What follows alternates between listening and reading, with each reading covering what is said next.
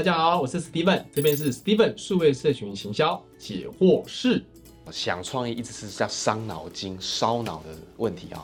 那怎么样能够比较简单的、快速的方法？第一个呢是你要有资料库啊，你要去收集同产业相关资料库，那就不分国家喽哈，台湾、大陆、美国、日本，多去阅读，多去欣赏，然后把它通通汇集起来。所以当你遇到相关的主题、相关的受众、相关的产品议题的时候，不要抄啊，可以借鉴，这时候你会轻松很多。那第二个呢，就是你要去看得奖的 case，得奖 case 代表说它是高度了，刚刚讲广度，这个讲高度，所以你看一下得奖的案例，你可以看到。他们在玩的是什么手法是什么策略是什么？他们用什么方式在跟消费者沟通？如何把它包装成有趣的内容？那第三个呢，就是平常啊要训练自己去思考。有时候啊，呃，我们在创意里面透过推理的，透过自己想的，透过借鉴的，这些都有。